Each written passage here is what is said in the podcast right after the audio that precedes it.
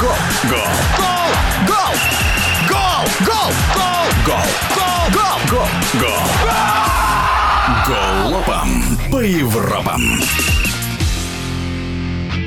Единоличный лидер итальянской серии А Интер продлил свою победную серию в чемпионате до 8 матчей. Причем уже третью игру подряд подопечные Симона Инзаги побеждают соперников с одинаковым счетом 4-0. В этот раз под разыгравшихся миланцев попала Аталанта. Обзор футбольного комментатора Александра Шмурнова. Важно то, что Интер переигрывает своих соперников прежде всего в скорости. Аталанту Интер все время опережал на темп другой как минимум. Я вспоминаю несколько эпизодов, ну, например, как Повар вернул мяч в линию атаки, отскочивший от вратаря мгновенно вдоль линии штрафной на Лаутара Мартинеса перед вторым голом. Или как тот же Мартинес из центрального круга сделал блестящую, тоже в одно касание, передачу на ход Димарка. И так все время Интер практически не теряет темпа и при этом еще не теряет в качестве э, после того, как лишается кого-то из игроков. Вот Чалханоглу выбыл, Ачерби выбыл, ну, ключевой игрок обороны.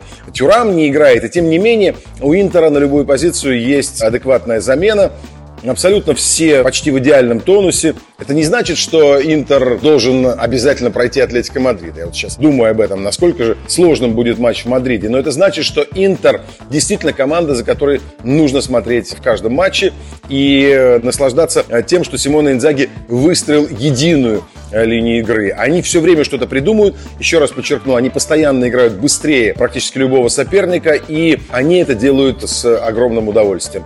Ну и то, что есть о чем поспорить, да, это факт. И крохотное касание руки перед голом э, Декетелары. Мирончуку мяч попал, отскочив от Бастони с нескольких сантиметров. Но это было в атаке в чужой штрафной, и нельзя было не определить э, игру рукой. А когда назначали пенальти, вообще несчастная ситуация для Аталанты. Мяч летел летел над перекладиной, казалось, уходя во вращении там в полете за пределы поля, но потом э, на вар посмотрели, мяч остался в поле, э, прострел Дюмфриса и, опять же, минимальное микроскопическое касание, и это пенальти по нынешним правилам, хотя я не совсем с этим согласен. Мне кажется, вот нужно придумать что-то такое, чтобы пенальти назначались вообще определение э, фола действительно за нарушение правил, а не за крохотное касание. Но это спорная история. Пока можно поздравить болельщиков Интера с очередной, ну, по-настоящему блестящей победой. Это был комментарий Александра Шмурнова. Кстати, футболисты Интера 17 лет назад уже побеждали в чемпионате с невероятно большим преимуществом. Тогда команда под руководством Роберто Манчини опередила серебряного призера Рому на 22 очка.